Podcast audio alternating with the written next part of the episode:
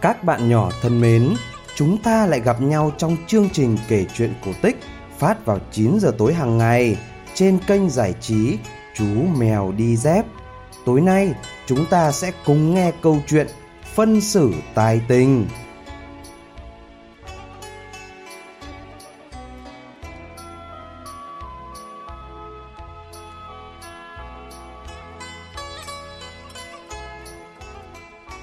Ngày xửa ngày xưa, có một ông quan huyện có tài xét xử.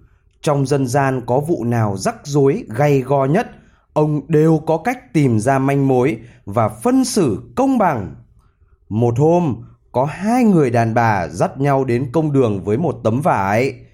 Trước mặt quan, một người mếu máo thưa. Bẩm quan, sáng nay con mang một tấm vải đi chợ bán. Bà này hỏi mua, con đưa ra cho bà ấy xem Thế rồi tự dưng nó cướp không tấm vải, bảo là của nó, nhất định không chịu trả lại cho con nữa. Thật là chuyện ngược đời, xin quan đèn rời soi xét. Quan nhìn người đàn bà thứ hai thì thấy bà này cũng rưng rưng nước mắt kể. Bẩm quan, chính nó mới là đồ ăn cắp. Tấm vải này là của con vừa dệt xong mang đi chợ. Con để nó trong cái thúng khảo Thế mà vừa ngoảnh đi một lát, nó đã dám thò tay vào lấy. Chính con bắt được quả tang. Thế mà nó còn dám đặt điều để vu oan giá họa cho con. Quan ngắt lời hai người. Mỗi bên phải cử ra ít nhất một người làm chứng. Nhưng cả hai đều không tìm ra được người làm chứng.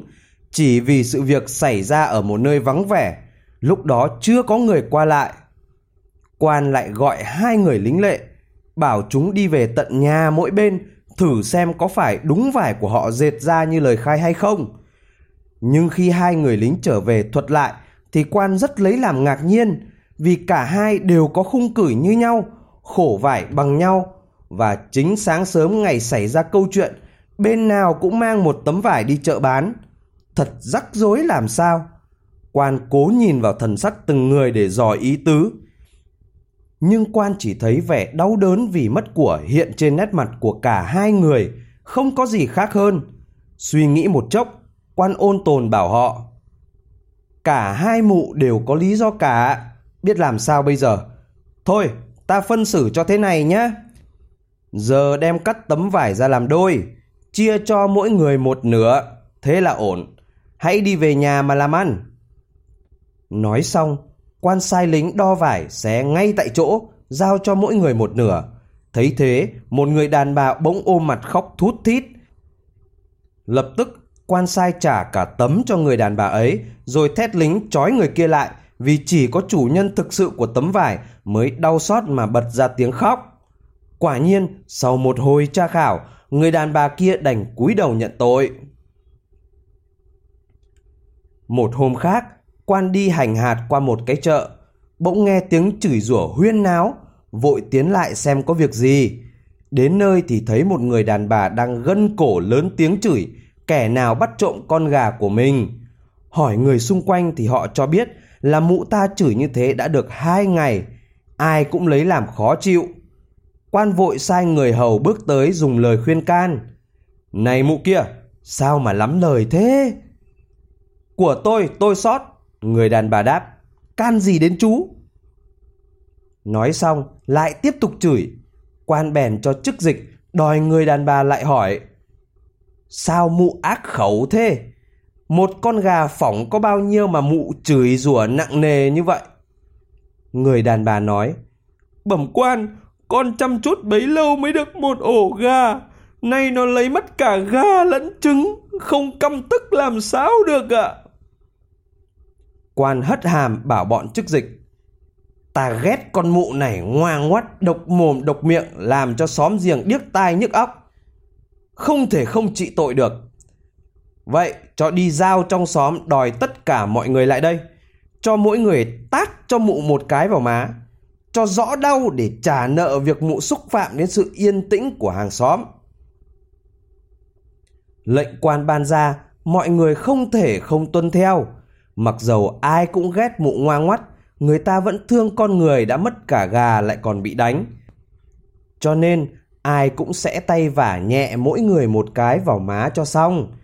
Chỉ có tên trộm cay cú mụ đã chửi đến cả tam đại nhà mình, nên hắn cứ theo đúng lệnh quan, vả mụ một cái thật đau cho bõ tức. Nhưng khi hắn vừa bước ra khỏi đám đông, thì quan đã gọi giật lại, vạch đúng tội trạng và tâm lý của hắn. Hắn không thể chối cãi được nữa, đành thú nhận. Một hôm khác, quan đi qua một ngôi chùa lớn, ghé vào vãn cảnh. Sư cụ trong chùa thấy quan, liền ra đón tiếp kính cẩn, mời vào phương trượng ngồi uống trà. Sư than thở với quan rằng mình có giữ cho chùa một số tiền lớn, không may bị kẻ trộm ăn trộm mất. Nhưng sư không biết nghi ngờ cho một ai, lại cũng không muốn trình quan, sợ làm khổ lây đệ tử. Nay sư có ý nhờ quan kín đáo xét hộ mình một tí. Quan hỏi sự tình vụ trộm trước sau, rồi chỉ lên tượng Phật bảo với sư cụ. Đức Phật là ngài thiêng lắm. Sao hòa thượng không cầu người tìm giúp, chả hơn là nhờ tôi ư? Đức Phật có phép làm cho kẻ gian cầm hạt thóc là sẽ bị nảy mầm. Nếu hòa thượng muốn, tôi sẽ xin vì nhà chùa thử một phen. Nói rồi, quan bảo sư cụ biện lễ cúng Phật. Trong khi hòa thượng làm lễ, quan cho gọi tất cả sư sãi và những kẻ ăn người ở trong chùa ra để cháy đàn. Quan bảo mỗi người một tay cầm cành phan và tay kia cầm một nắm thóc đã ngâm nước, rồi nói Sư cụ có cho biết chùa ta trước đây có mất một số tiền mà không biết rõ ai là người lấy trộm. Ta chắc chỉ có người trong chùa lấy mà thôi. Ta nghe Đức Phật Ngài rất thiêng. Bây giờ mỗi người cầm một nắm thóc đã ngâm nước rồi vừa chạy vừa niệm Phật. Nếu đúng là kẻ gian, Đức Phật sẽ làm cho thóc trong tay nấy mầm. Như vậy, gian ngay tỏ rõ, khói phải tra khảo phiền phức.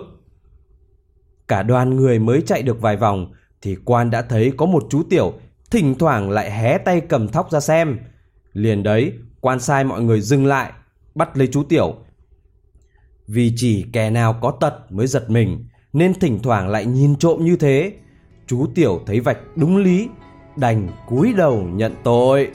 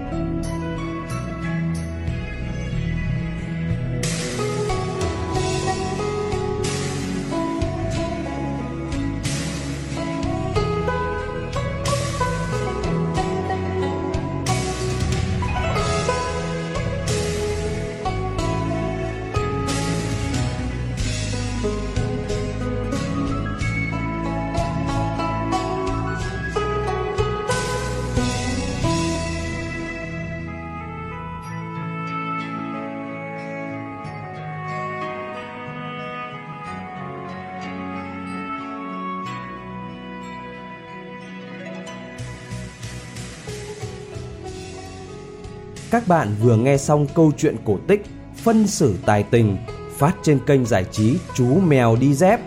Chương trình kể chuyện cổ tích sẽ được phát sóng vào 9 giờ tối hàng ngày. Bố mẹ nhớ like và subscribe kênh để bé có thể cập nhật những câu chuyện cổ tích mới nhé. Còn bây giờ, xin chào và chúc ngủ ngon!